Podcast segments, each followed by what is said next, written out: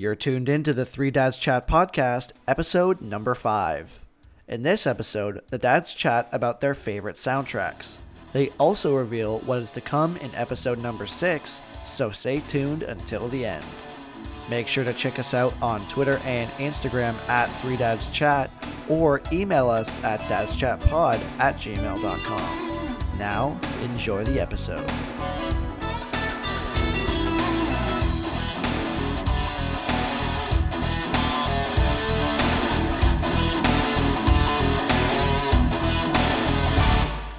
Okay, hello, and thanks for clicking the play button on podcast number five of Three Dads Chat, which is basically three dads having a chat about stuff. So, once again, Tim and John are present online to share their thoughts on it all. Hello, fellas. Hello. John, how's things going, mate? Very well, mate. Very well. Uh, just another nice, uh, typical London, UK day today. Pissing down rain and uh, rather, uh, rather ugly outside, but otherwise just beautiful. Hang on, do we have to put an E now on the front of our podcast because you said pissing down? Weesh. Newmarket's still so soaking wet, is it? yes, it is, mate. It is. All right. Well, you'll you'll be all right. I'm sure you'll be fine. And then we've got Tim over in Niagara Falls, where it never rains. How you doing, mate? Always sunny. Always sunny. Have you ever seen a picture of the falls when it's raining? Never, never once. Right? It's always sunny. That's a good Indeed. point, actually. I hear you. I, you've been um, getting some work done on the recording studio, or as you call it, the basement. The basement. Yes, we have been very, very busy. Um, moving everything back into the basement. We had a bit of a leak a couple months ago, and uh, we got new floor and new paint downstairs. So now it's the tedious task of moving all my records back into the rec room. So- You love it. I do. I do. so today, today we we spent the day moving some of the furniture, and uh, the boys um, helped me uh, move uh, the CDs. So today was basically the CDs. We haven't even started moving the albums yet. Actually, I saw the picture you sent me. You you actually put those in alphabetical order as well, didn't you? Yes, sir. They're all in alphabetical order. So why are, are you going to sort your records out as well? Please don't do it in alphabetical. Are you going to do it autobiographically? Autobiographically, yes. Wouldn't that be awesome? But no. So then you have to remember that you bought an album Yes. Yes. Or for somebody in the in the August of 1997, but didn't give it to them. Yes. Yes. But no, no, reasons. it's it's it's all going to be uh, alphabeticalized. Nice. Well, that should take you about four years to get that sorted with the amount of records you've got. yeah, and I I thought of doing it genre, right? But you have Yeah. so many of those cross genre artists. Like, what what do I do with Johnny Cash? You know, or you know, like what do I do with Blue Rodeo? So, like, I thought alphabetical is easy, except for my jazz. My jazz has its own section, so I know on a Sunday morning when I head downstairs to have my coffee and jazz. Mhm. I know where my jazz section is. That's the only thing that's separate from everything else. You ever read Jazz Max? Jazz Max? No, Jazz Mags, like jazz No. magazines? No, no, no, I think it was Jazz Mags. Anyway, no. I've never read a jazz mag. okay, um, okay. So listen, we've had more contact from our ever-growing regular listeners, our friends out there are listening, or as we call them here, the Dad Pack. The dad Um, pack. I love the it. Dad pack, you like that? Uh, so I want to say hello to Tammy, who listens in her car on the commute into work, and Dylan and Darren, who are giving us a listen in their respective work trucks. I just want to say thank you for the support, guys. It's nice to hear from you.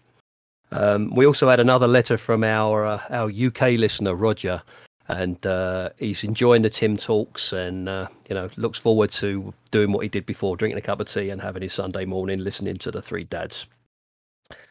Uh, See, we're we're moving globally, guys. I know. I need a I need a, a listener in Australia somewhere so we can be three continents. The the three CL. Not incontinent, three continents.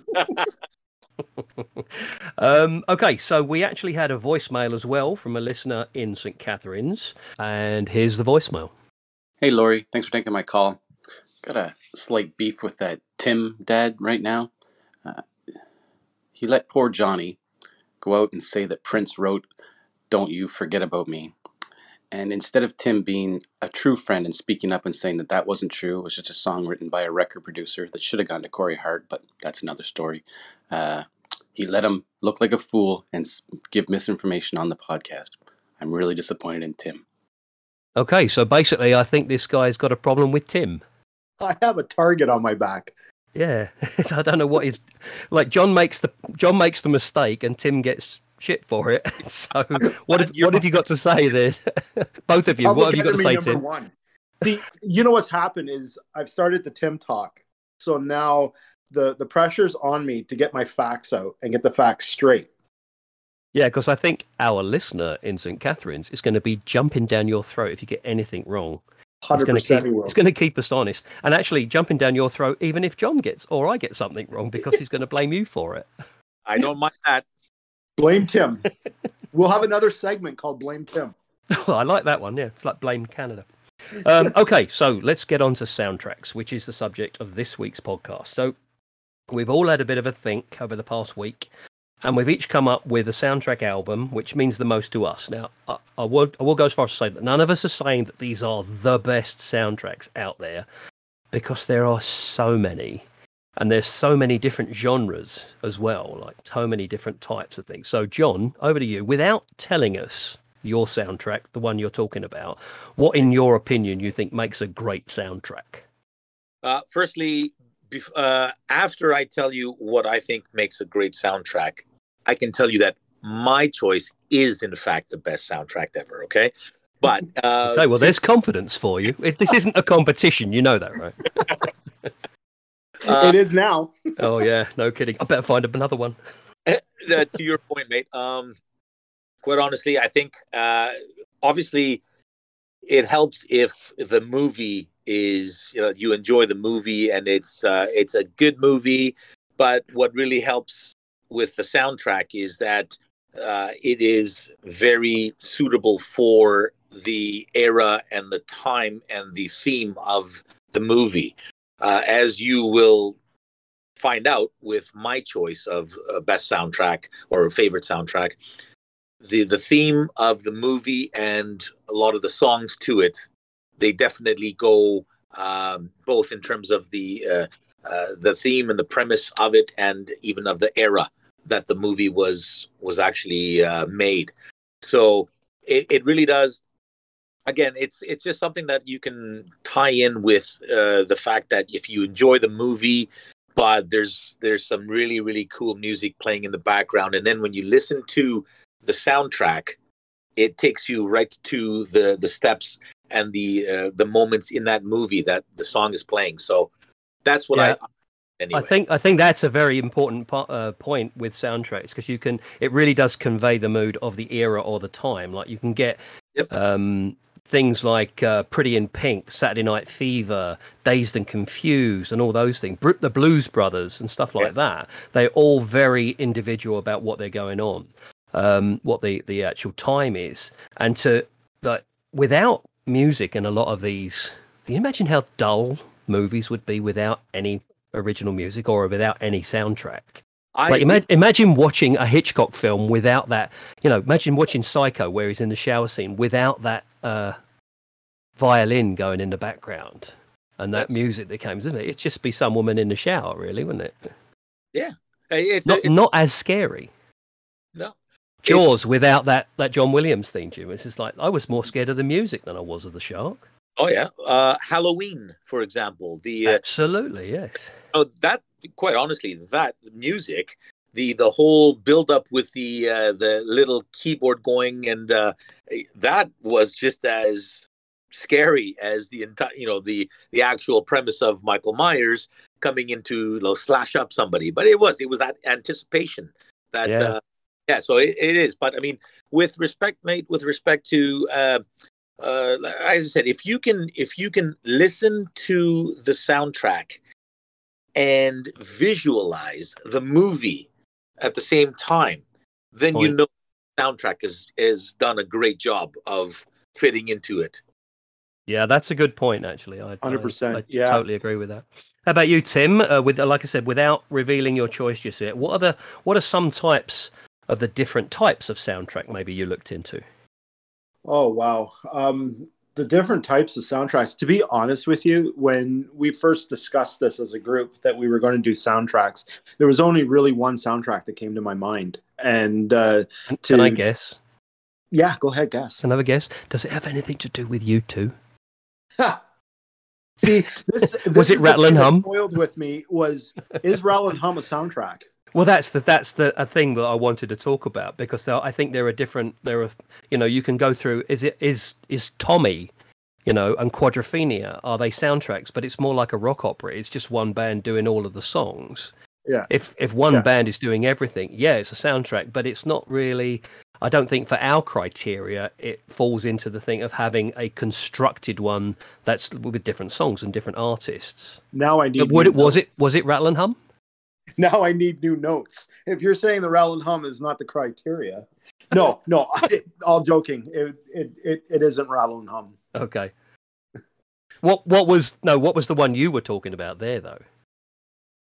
The the one that I had picked. No, no, no. What the one, not the one you picked? The one you just mentioned because you said, didn't you? Did I misunderstand what you were just saying? Oh no, I I was just saying that if Rattle and Hum doesn't meet our criteria, that I would need to do new notes on a new soundtrack. But I didn't actually pick Rattle and Hum. Oh, thank God. I, I was going to have to let you put in bloody U2 then. um. So I mean, we got there's all different types of soundtrack. What what are some of the others? You got the classical music stuff as well. Yeah, the, the like the stuff with the original scores in it. You know that. Uh, um, yeah, the classical stuff is what I'm thinking. Yeah. Well, they had the um, if you look at all that classical stuff, I I was thinking about this the other day, and thought, I was thinking, should should I put some of these in as the thing? But again, you know, some it's pretty much dominated at the moment by two or three people. You've got the the daddy, which is John Williams. This guy had 52 Oscar nominations Wow. and five wins, and also a truckload of other awards like Emmys and Grammys and you name it. This guy's phenomenal. He's so Yeah. prolific. But then there's there's Han, Hans Zimmer. Have you heard of Hans Zimmer? Yes. Yes. Okay, so he did. He's done all of the Chris Nolan movies. So he done the three Batman movies that he did, and he done Inception and Interstellar.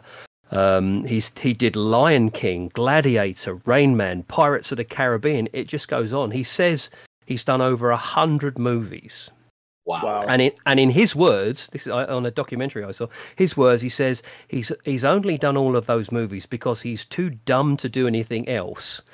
That's all he knows, and I'm too stupid to do something else. Yeah. Uh, I, I wish I was just that stupid to do anything. yeah, else. you know what I mean. I wish I was stupid.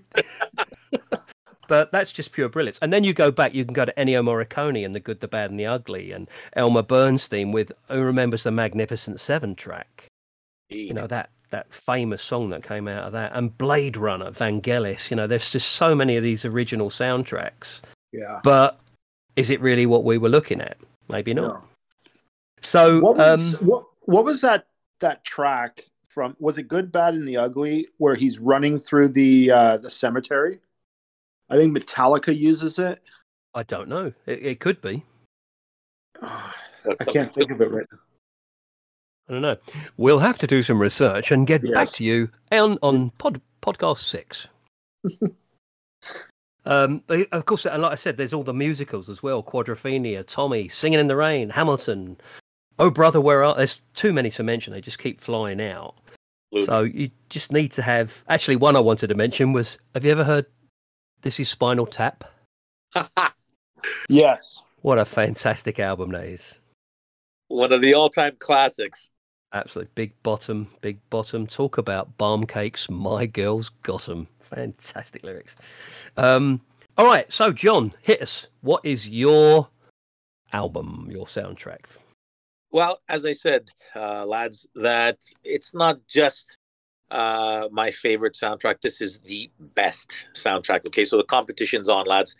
Uh, and for me, as much as there were some incredible soundtracks, uh, like Rocky, for example, the original Rocky, and Saturday Night Fever, uh, uh, Midnight Express, uh, there, there were uh, there's a ton to choose from. But for me, it's hands down it's Trainspotting the original Trainspotting from 1996 uh and I can tell you why.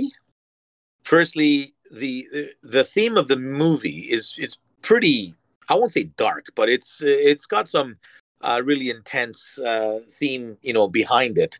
Uh, four lads in Scotland, you know, a lot of drugs, a lot of uh, uh, mischief uh, going on, um, and it was really, I mean, how things were uh, blue collar, uh, bunch of young lads growing up through some pretty difficult times in a really uh, difficult area to grow up in, uh, you know, through the whether it's in the state council or wherever it was, and just you know, basically up to uh, up to no good, and they're just ha- out there to survive. They're you know they're out for uh, they're out there for uh, survival, having a good time, trying to earn a few quid, and you know th- that's you got to see the movie, especially if you are, uh, and as you are well familiar with, mate, the era uh, and the times of you know the UK, uh, in Scotland in particular. Obviously, you're not from Scotland, but you would know with a lot of the things that were the growing up, the the the club scenes uh, that they had were absolutely brilliant. Um, but the soundtrack now the the interesting thing is that the original soundtrack they all they had so many songs on it that they actually uh, had a Trainspotting 2 soundtrack as well. Um, and it was it was just as good. Uh, what i loved about it from the soundtrack's perspective is the range of artists uh, on there. Iggy pop david bowie new order uh, underworld uh, brian eno. You know you had uh, uh, left field heaven 17 fun boy 3 joy division it was unbelievable so you know if uh some some of the and, and as i said to you before is that if you were to listen to the album i can tell you you know in terms of where where the the, the track brought you to the movie um and i have good. I, I know exactly what you mean. So yeah wi- so you know um what I, i've got to say this uh, lads is that i can remember in uh, 97 so this is just after the movie was released uh, my wife and i uh, we traveled to the uk uh, as a part of our honeymoon and uh, it was back in the day of the discman uh, so I had I had my Discman uh, playing whilst we were uh, traveling from Dover on the train to head into uh, I believe it was uh, King's Cross station, but it was the the main one of the main hubs uh, in London. Uh, and what I loved to to actually to think is is the the actual train ride from Dover going into into London took you through some of the most beautiful countryside. And while I was listening to it there was a song by the under uh, uh, by Underworld. And it was uh, called Dark and Long. It's a dark train edit. So this song is is something that I can, you know, I for me personally, it was something that I can uh, envision the trip into London, and it is something memorable because I was with my my new bride, my my wife, and uh, it was that we were going into London. Um, Was this the trip that you I took you to Alexandra Palace? uh, actually, it wasn't mate. This was the trip that I was going into uh, to Highbury to go catch the Arsenal PAOK match. Oh right, yes. I don't think I knew you at that point. Yes, uh, yes, indeed. So um, actually, we had just met, uh, but not personally. It, it was just over the phone. Right. Uh, Didn't I came over and I brought you an Aston Villa shirt, I remember. You did indeed, a Milosevic jersey. I Yeah. remember. Uh, so it was uh, songs like "Dark and Long." Uh, songs like, as you may recall in one of our earlier podcasts, my favorite all-time song was "Temptation" Yeah. by New Order, and that uh, that moment uh, of time in the movie that "Temptation" by New Order's played was absolutely, like I said, you have to watch the movie, but it was brilliantly timed. Um, the you know, and, and it's it's interesting because in the soundtrack, in the two soundtracks, there are two songs uh, with the same title, "Temptation," but the one was with uh, Heaven Seventeen. Um, but it was uh, just an absolutely brilliant, brilliant classical. Uh, you know, in terms of time and and the atmosphere and the mood and everything for me just worked. There was, you know, uh, uh, another uh, a classic.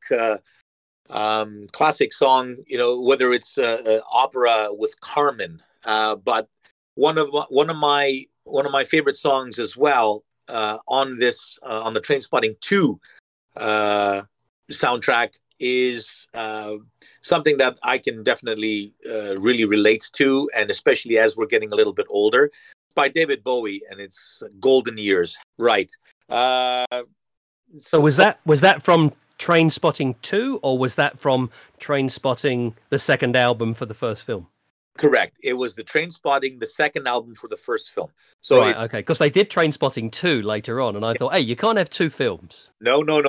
It's this is the original. It's all about the the OG for me. It's the original one, and Original gangster. yeah, Do you- exactly. actually, um, I, I totally get what you mean. Whenever I hear "Born Slippy," then Yes. it just I'm just transmuted to the transmuted to the film. But did you know? Here's an interesting fact about Trainspotting. Noel Gallagher, he Yes. rejected the chance to contribute to the soundtrack Wow. because he well, Really? number one, yeah, he said I don't want anything to do with it because he didn't know who Danny Boyle was.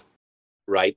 and he all he'd heard about this film was just the title Trainspotting and he actually thought it was about Trains. train spotting he thought it was about actual train spotters rather than being a, a black comedy about escapist economically crippled heroin addicts living in edinburgh Yeah. so he said who the bloody hell is going to watch a film about trains and they just went all right fair enough whatever and uh, he, Oh he my s- God. regretted it. He said he, re- he regrets it to this day that he missed the chance of being involved in one of the greatest films ever made. That's, and if if that's what one of the Gallagher brothers that you said that was Noel that said That's that? Noel, yeah. Well, he was sort of in charge at the time, wasn't yeah, exactly. and that's and that's why the band's still together. yes, I- with these high flying birds or whatever they're called. whatever they're called. Uh, one of the things I wanted to add as well, lads, with respect to the the soundtrack, and it's interesting on the second album of the original. Uh, there is a there's a, a song. It's the first one. It's called "Choose Life." The thing is that Oh, it yeah. it, it is uh, with Ewan McGregor, who is the lead uh, lead character in this. By the way, I absolutely love his work. Uh, Ewan McGregor, uh, you can you can hear everything, uh, and it's essentially what he's saying in the movie, but it is uh, just classic Ewan McGregor, and the way that they incorporated it into the into the song and the music was fantastic. Uh, you know, songs like uh, "Atmosphere" by Joy Division, uh, "Our Lips Are Sealed" by Fun Boy Three. These are all just brilliant, and they work so well into the movie. Uh, you know, so it is. It's one of the the all classics for me. That that choose life um, speech, I think, has been used in another song as well. Oh, I think Um, somewhere along. I've heard it the other day, but he has a whole thing about choose choose a big effing television, choose washing machines, cars, compact disc players, and electrical tin openers, and all sorts. Of, and he says, "I choose not to choose life. I choose something else. Yeah. Heroin. Fant- I choose heroin." Apologies for the accent. but it was uh, uh, lads like i said i mean the movie is one of my favorite uh, movies ever uh you got to really be into the mood to watch a movie with that kind of a you got to take a bit of crack or a bit of heroin to watch that Yeah, one, really, haven't you? yeah or either either that or a you know a good chinese or indian takeaway you know uh, just uh, plop yourself down have a have a bottle of your finest and uh and away you go with it because it was absolutely brilliant man I- i just just talking about it right now, I'm I'm resetting myself back to that train ride that I was listening to the soundtrack, and I can it it just it just brought everything for me. I'm there with my new wife.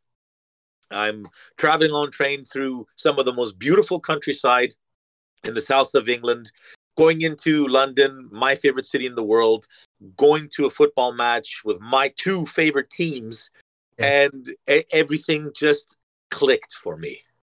That's P A O K, wasn't it? That is correct, mate. That's correct. or as you call it, Park. Mate, they're all good memories, and it sounds like you definitely enjoyed that trip.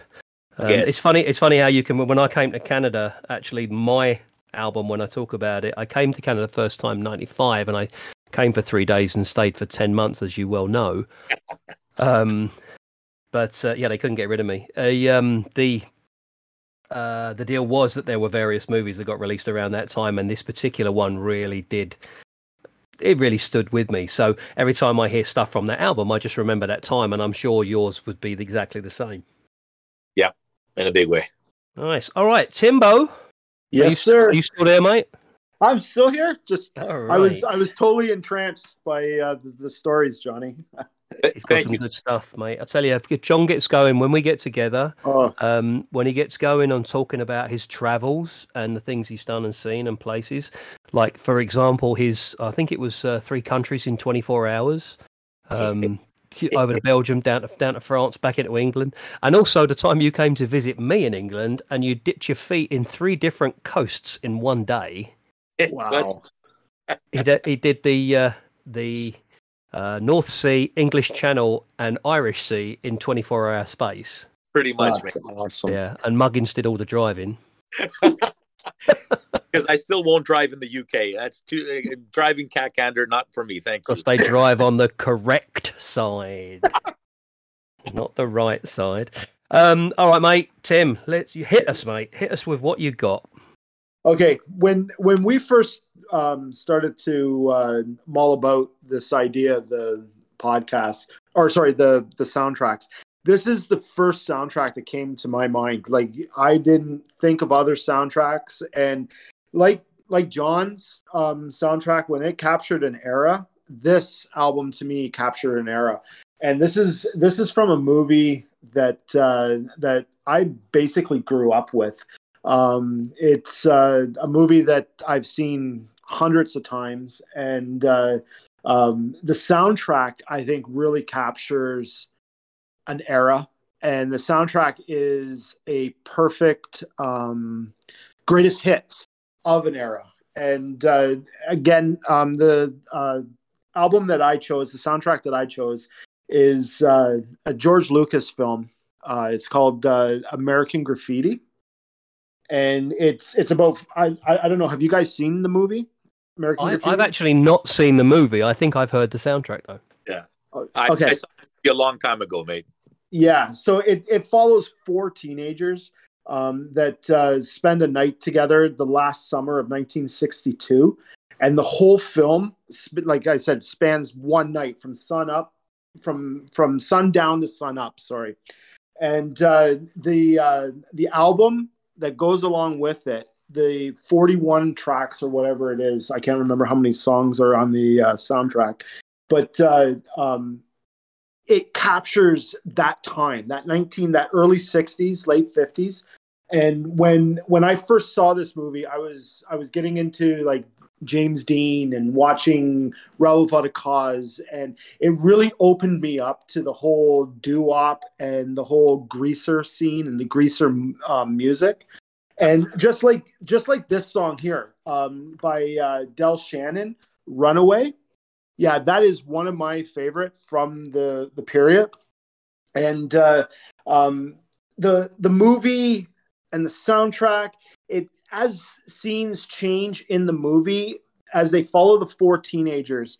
Um, as one scene changes into another car, into another scene, another timeline in within the the film, the songs are all the same because these these kids are all listening to the same radio station throughout the movie. So the uh, um, the soundtrack stays the same throughout all the all the scenes.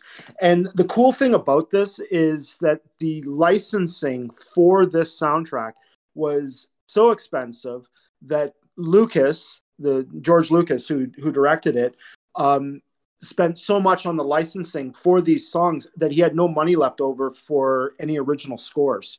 So there's no original scores on this album, and That's, uh, that's interesting. That one. That's an interesting fact. yeah, yeah. So like everything went into putting out the the licensing for these uh, songs, so much that Universal Pictures declined to pay five thousand dollars extra to put out the album, and the Universal Pictures thought that they had very little confidence that a movie that was made the movie was made in 1976 okay?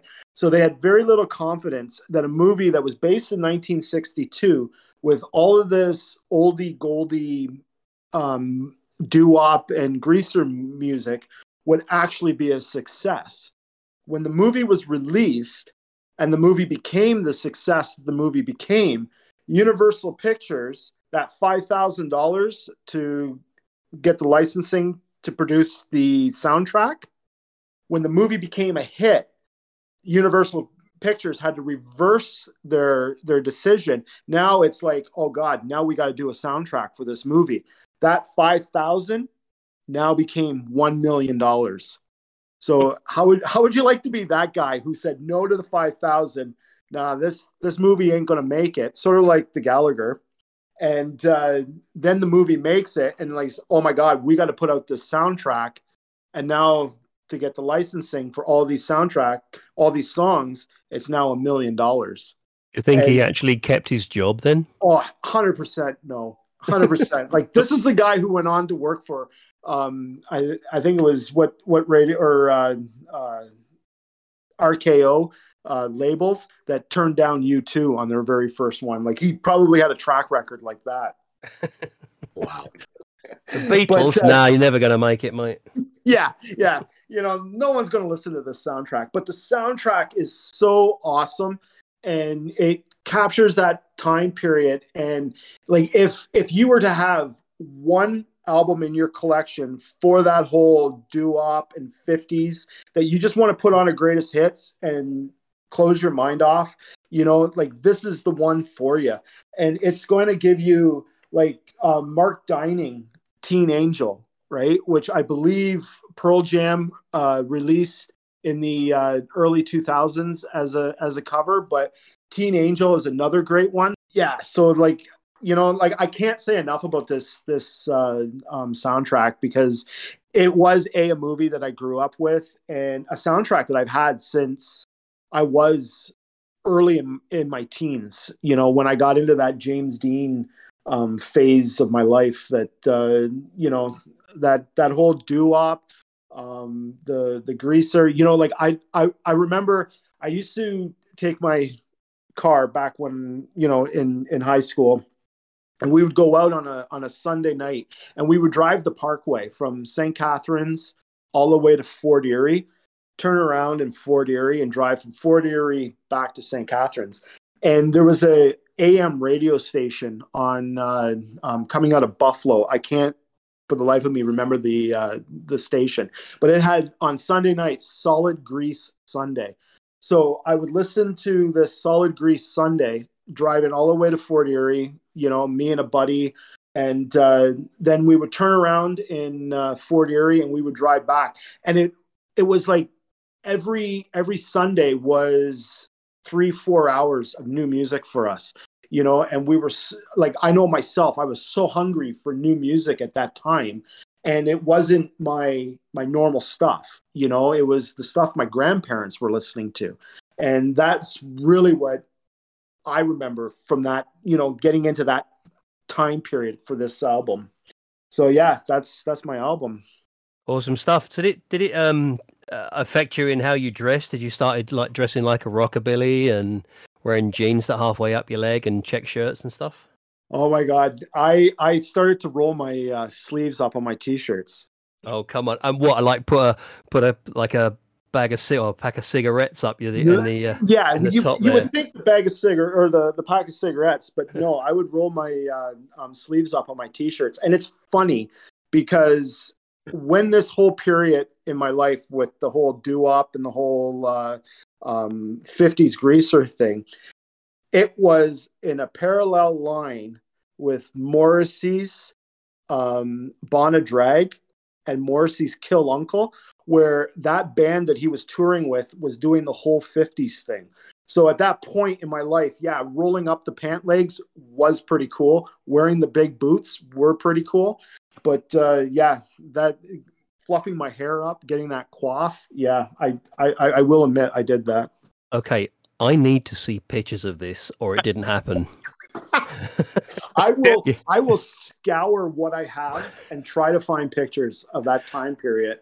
On Well, our ig page i want to see some embarrassing photos and i'm quite happy to send some embarrassing photos of myself dressed Yeah. as the, the guy from miami vice because there's plenty of those floating about but if i'm going to do that i'm going to need to see you dressed as a greaser mate with your t-shirt shirts rolled up and if you can't find any of those pictures i need you to recreate one Oh, I can recreate one. That's no problem. I can recreate one very, very quickly. You're like, I've, I've always loved the stand-up bass and you know that that whole that that whole scene has always captivated me you know? And the fact that here here we are 60 70 years later and that scene is still there's there's still people like for those that, that don't know i also used to dabble in photography. And one of the very first bands that i shot was a rockabilly band and I thought the like it was just really cool to be shooting a, a style that I've liked for so long, you know, standing on top of the bass and playing the bass, you know, the big stand up bass. But yeah, I, I I will look for pictures of me back then. I can't wait, mate. I can't wait. um, okay, well, it's a great album, and um, I, I think I'm gonna have to like download that one and listen to the whole thing. It's very moody, and it obviously really fit into the genre of particularly taking you to uh, an an era because everything was from that time. And George Lucas, you know, he's made some mistakes in his career, but I don't think this was one of them. They had a great cast in there as well. You got Richard Dreyfuss as a, a young guy, and uh, Ron Howard. Mhm. Um, and also, I don't know her name, but it's the, the young girl from uh, Laverne and Shirley was in that as well, wasn't she? uh, was it- yes, Yeah. So good cast, good but score. don't don't forget throughout all this all those four guys all sorry all those four teenagers were listening to a very famous radio dj at the time and that voice Oh right. Yeah. voice, the wolfman jack you know when when Can you give us when- some of the voice so that so our listeners will know who you're talking about? well when you're talking about the wolfman jack and uh del shannon's runaway very Mate, good. You, you missed your calling. You should have been on the on the station. really i should have He ha- he was really special though. His stuff. I think he's he's actually in a record. yes He's on what is that record that he's on? It's is it the Werewolf of London? No, I don't know. But um, he's definitely on a track somewhere. yeah yeah Great. he had uh, a national syndicate show back then right. it was just huge but all the kids would have been listening to that you know I always I try and do an impression of him. I always end up sounding like the Slinky Dog on Toy Story. no, not my best effort, I don't think. Um, all right, well, good stuff, mate. Very nice. So let's go off and um, find out what I was going on about. Uh, 1995. I'm going to take you back to. I came to Canada for the first time ever. Um, obviously now I'm living here. Uh, we can, I guess, we can sort of blame me coming to Canada on um, Joe Carter. and John, you probably know the story, but when I I was sitting there with Roger, actually, our listener in England, I was sitting there watching him, and we used to get on Channel Five. We used to get to watch uh, one American sport per week. So one week it was NFL, next week it was Major League Baseball, then we'd get NBA, then we'd get hockey, and it would flip back to NFL on the fourth on the fifth week. But problem was the live games we'd get. Bear in mind, UK's five hours ahead.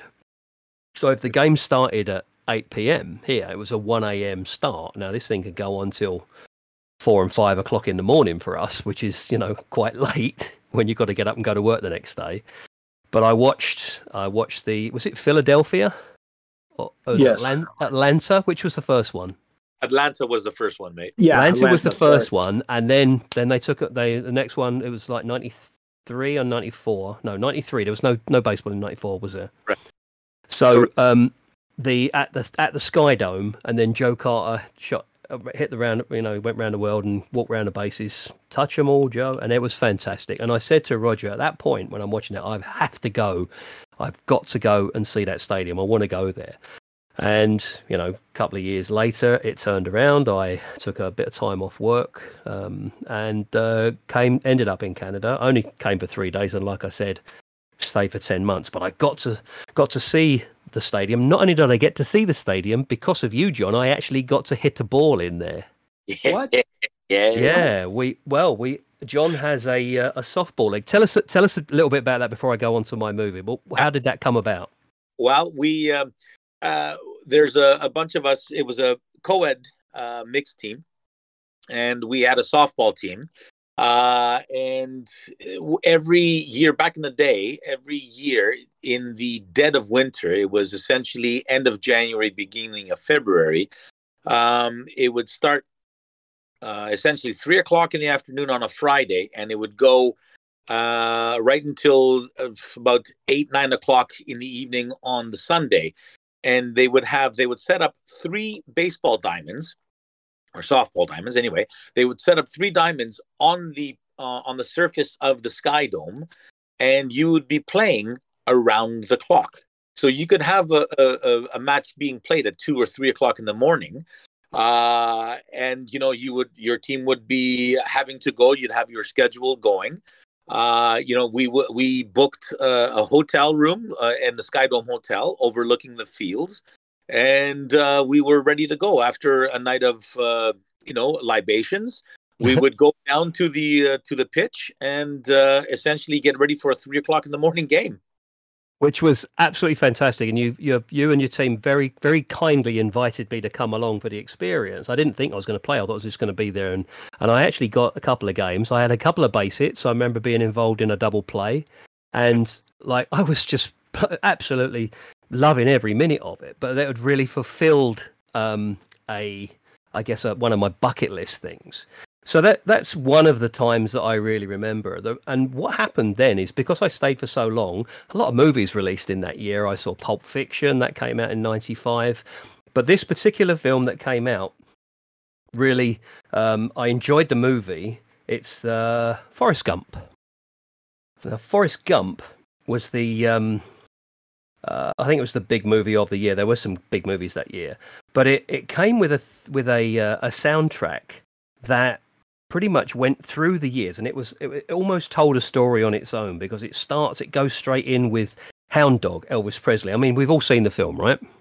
Mhm. Yes. Okay, Yes. so he starts off as a child, and he just happens to be one of his mother's lodgers in their uh, guest house. Just happens to be a young Elvis Presley who, you know, the kid's got calipers on his legs, and he's trying to dance to us, and he teaches Elvis how to do that leg shake and hip sway, and and all of a sudden, you know, he comes, he's on television. It's like I, I taught him how to do that. So that was Hound Dog, and then it goes into Duane Eddy with Rebel Rouser and um, a whole bunch of other songs that were from the era. But as Forrest Gump gets older, the songs they they they go with him through the decades, and of course he goes through everything that happened in the '60s in the states. Uh, he goes through um, the segregation issues they had in their school. He goes through the Vietnam War protests. Um, they had uh, they got Joan Baez with "Blowing in the Wind" and "Fortunate Son," Creedence Clearwater Revival. So, uh, but like I said, as it goes through the ages with him, he really does. You you can sort of see what you don't even have to know where he is. You just listen to the song and you know that you know things like Mrs. Robertson, Simon and Garfunkel. That's later on. So obviously he's gone through the ages. Um, and in the uh, so I saw it.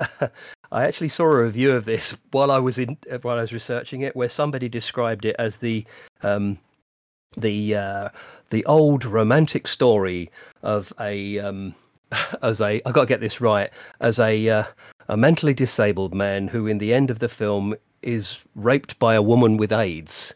I thought that's a, that's a bit harsh, but thinking about it, it's almost what happens. But you know, she didn't have too good a childhood herself in that. But get, getting past that, the uh, the other song I wanted to mention was this, and it's been used in other movies before, or since rather.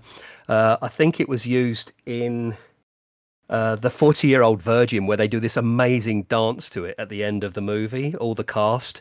And it's by the fifth dimension and it's aquarius let the sun shine in.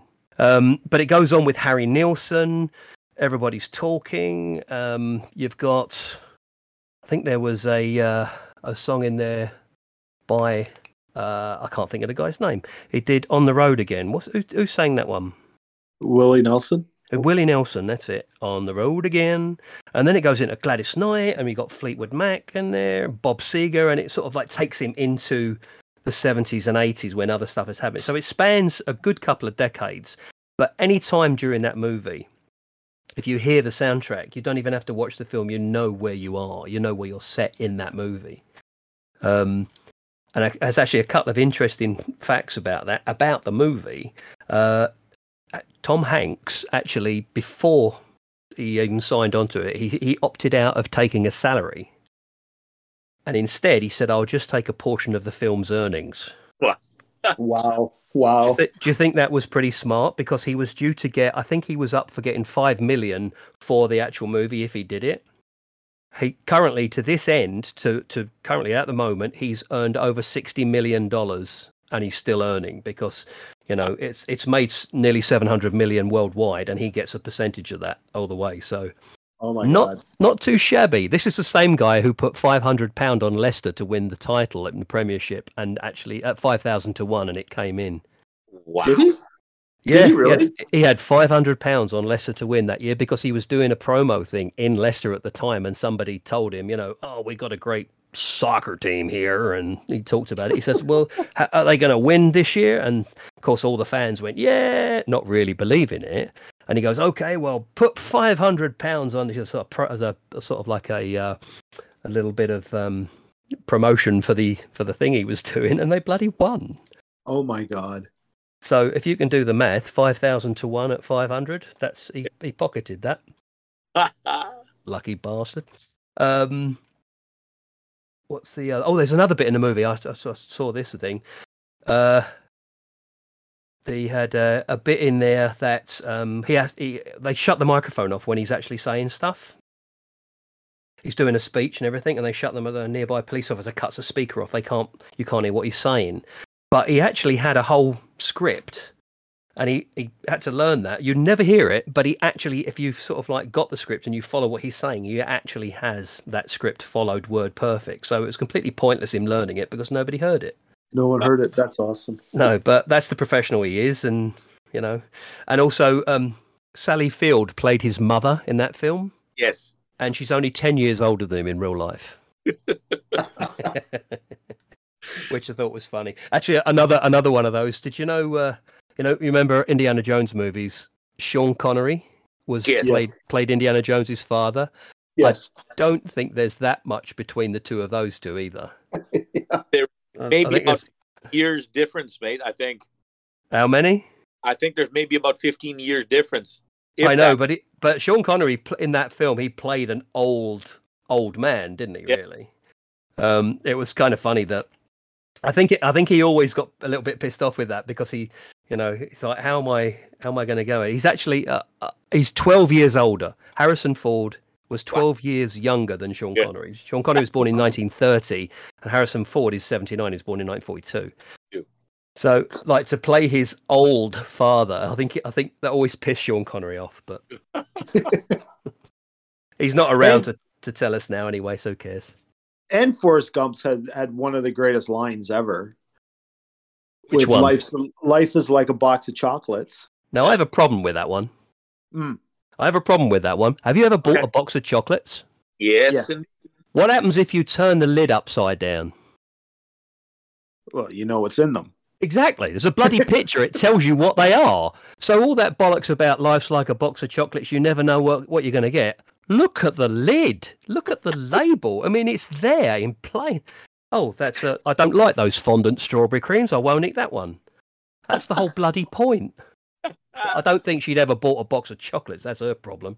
Way, way to destroy that one, mate. Way to destroy that one. Thanks. Uh, I'm just here to ruin films and, and have fun.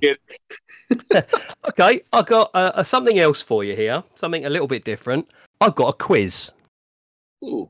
for Oh. you two. Okay, so sh- shout them out if you if you can think of it. But You too. you get points deductive if you say anything to do with Irish bands. Um, Oh, the cranberries? the crap, yeah, exactly. So, who can tell me any, if not all of, the top five biggest selling soundtrack albums of all time? You get a point for every one you talk about. Saturday Night Fever. Is number two. That's the number two most sold. Where it's 40 million copies of that to date. Forrest Gump. Nope, not on the top five. Wow. Star- Star Wars. Nope. Um, Shall I give you a clue? No. Rocky. Nope. Ooh. Not in there. The, Pulp I stopped. I stopped at top five because the sixth, seventh, and eighth and onwards were um, East Indian films, which I'd never heard of. But because they, they have like massive fan bases there, you know, you sell 28 million copies of a record. I'd never even heard of it. So we got Saturday Night Fever at number two with 40 million. Pulp Fiction. No, not in there. Ooh. Okay. ooh. Okay, so who was the star of Saturday Night Fever? John Grease. Yes, bingo. Who said Greece? Oh, who, the who said Greece? The Greek. Uh, Greece the Greek Greek. I, cou- I was surprised you didn't get that straight away. I thought you would have said that. sorry. okay, so that's two of the five, and that was number five. So you're looking for number four, number three, and number one. I don't think you'll get number one. You don't think so, eh? No, but I think you can get at least one of the other two. I'm going to give you a clue. I'm going to start saying a line from the movie, Right. and as soon as you get it, tell me what the thing is. Okay? Okay. Nobody puts baby No. in the corner. Do you guys watch movies? Nobody No. puts baby in the corner. What's baby At in the moment, corner? if we had if we had like loads of female listeners, they'd be screaming at you. It's dirty dancing. Oh. Oh, Nobody Yeah. puts baby in the corner. Dad, yeah, wife would Tim, definitely- Tim, go and ask the wife, Yeah, I know. yeah. mate. yeah. John, oh, you know what? go and ask A the wife what that means. Story of that is is Saturday night playing darts downstairs in the rec room, Mhm. right? And, and we have the vinyl spinning. That is one of her favorite albums to put on. Is the Dirty Dancing soundtrack. So yeah, that is Okay. a that is a fail on me. Yeah, double fail. Okay, I'm going to give you the other two because we're running a bit now. Um, number four was Titanic, Oh, 30 million sales. But the My hot number, dog goes on. yes, exactly. Uh, Celine Dion, as they as they call her back home, and the number one best-selling album of all time, the biggest-selling album of all time, with 45 million copies to date, is a little film with Kevin Costner and Whitney Houston. The bodyguard. The Bodyguard? bodyguard. They're the bodyguard. That's because of that song. Because of that song. Yeah. Wow. I will always, I will always love you. We're, we're not Yeah. going to. Oh, damn! That has to go on the Spotify pod li- podcast list now because we mentioned it. Bugger. Oh, you had to say it. No. no. Oh, Okay. Actually, I had, I had one other thing that I wanted to mention. Unless you got anything else, you guys. No. No. No. Okay. One other thing I wanted to mention was last week we did the uh, music about uh, what you had in the family. We talked about Mhm. um, massive stereo systems, and actually got an email from uh, from Roger back in England saying yes, he had one of those as well. And I said everybody had one, With the literally legs. everybody. And and I've actually found a couple for sale, and there's one at the St Catharines flea market. I'm going to go and have a look at next Su- Sunday. So when you guys come to my place one day and have a look at it, I may have one. It's a combination stereo system and drinks cabinet. Oh, come on. Yeah, it's got a rotation cabinet on the I was like, I got to get this, and it's got lights in it and everything. I'm like, oh, come on. Um, it's uh, it's nine thousand dollars though, so I don't know. Oh wow. Okay. Wow. Um, but one one thing I forgot to mention was the top of the pops compilation albums that my mum bought every year. What they would have, she would go to Woolworths every year and buy one of these albums, which they released one every year. And it was nothing to do with the actual TV show Top of the Pops. But what they did, um, I think you guys in North America had KTEL compilations. yes. Okay, which I guess were what they were the original. Now that's that's what I call music albums, which they have now. Do you know those? Yep, yep. Okay, so did you know that now that that's what I call music started in 1983 and it's still going? And they Really? have they how many albums do you think they've released? Now. Yeah, Now? now that's now that's what I call music. Oh, Doing the sure. maths about forty. I was Yeah. going to say 46, 47. 109. Oh, that's Come on. They've released 109 albums, which is insanity. But you guys had the KTEL stuff, and it was all original artists. We weren't that Yeah. lucky. We weren't actually Yeah. that lucky because in the UK we had the top of the pops there, where every year an album was released. There's only one a year, but it was released with that year's biggest hits. So every Christmas we'd have this thing. Now, while you had the original artists, we basically got um, the top of the pop stuff. We got session musicians in to do their best, and it is hilarious to look back on these. You can find them all on Spotify. They're on a a, a pop, a list called Top of the Poppers, probably on YouTube as well. He's got loads of them downloaded, and without being too drastic, they suck. they were great at the time, absolutely fantastic. When my dad and six of his brothers were half cut playing darts and um, having the latest hits in the background. It didn't matter if it was actually Sting singing Roxanne, but they're all like that. All the songs are like that. They they they say it's like, oh, there's some great ones with Boney M, you know, and it's just nothing like it. But uh, if you get a chance to listen to that, Top of the Poppers on Spotify, and it is fantastic. But it's a cr- it's a car crash. It's an absolute car crash. So, so these were released like at the end of the year, sort of like uh, what was hits of the the year leading up to that. Exactly. What they would do is they take all of like you know all of the number ones that went on through the year, Yeah, and they would record them as the year went through. Uh, Yeah. I'm looking at one here. It's Bright Eyes, pop music. Um, hooray, hooray! It's a holly, holly day by Boney M. Um, Does Your Mother Know by ABBA? They're like just tons of these things, but everything that got Yeah. into the top five or top that had had a chance of getting there. Uh, but yeah, absolute shit. But lots of lots of fun at Christmas, and when you're ten, it you didn't really care. Like, it didn't make any difference. So Which which is funny because I sort of have a story with these albums. Mhm. I have I have a couple of them in my collection. right, and and we were given i was given a, a, a collection from a neighbor who uh, um, his entire collection was uh, um, all belgium releases re- releases right? Right, so i'm going through all these albums and there was this uh, jukebox album right? It was yeah, it was full of the the, the like um abba and uh different different hits right? So we decided that we were going to throw it on again on a saturday night while we're playing darts and we're we're throwing darts playing this album and charlotte and myself are looking at each other going this is an abba. Who is this? So me i go back to the album looking at the album looking at like it says abba right? But not knowing any of these, you know, these top of the pop um, albums were all like session artists and stuff like that, right? So you, you know, I just threw it on thinking, oh, this is just going to be a various artists, you know, uh, album, right? And had none of the original artists on it. no, it's horrible to listen to. But I mean, Yeah. God, God bless them. They all did their best in brackets, you know. But I guess it must have saved them a fortune.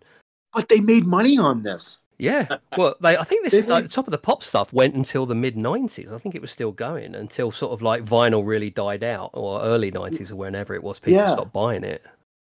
But yeah, oh man, fantastic. So maybe the three dads should do a uh, an album. Yeah, or maybe not. Mate, if you want to get that going, I will stand in the back and watch with glee. All right, Wow. so well, that was that was episode five. Um, was that episode five? Yeah.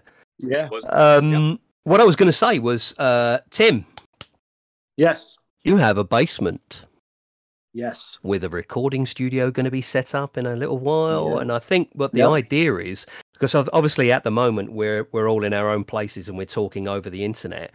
I think it would be great for all of us to get together, and I thank you for the invite that we all had uh, because our next podcast maybe there's going to be a bit of a gap between this the release of this one and the recording of the next one so we might miss a couple of weeks but after thanksgiving we're going to get together at your place all three of us and Yeah. uh, hopefully it'll it'll get down to be more of a like a, a natural chat and we won't have to wait for breaks in conversation where we can talk so i'm really looking forward to that Yes, I cannot wait to have you guys over. And uh, yeah, we're um, I'll, be, I'll I'll be moving out of this studio that I've been in and moving into the new studio. so out of the bedroom into the basement basically Yeah, I'm moving out of the bedroom into the basement. The laundry room. What happened to the laundry room?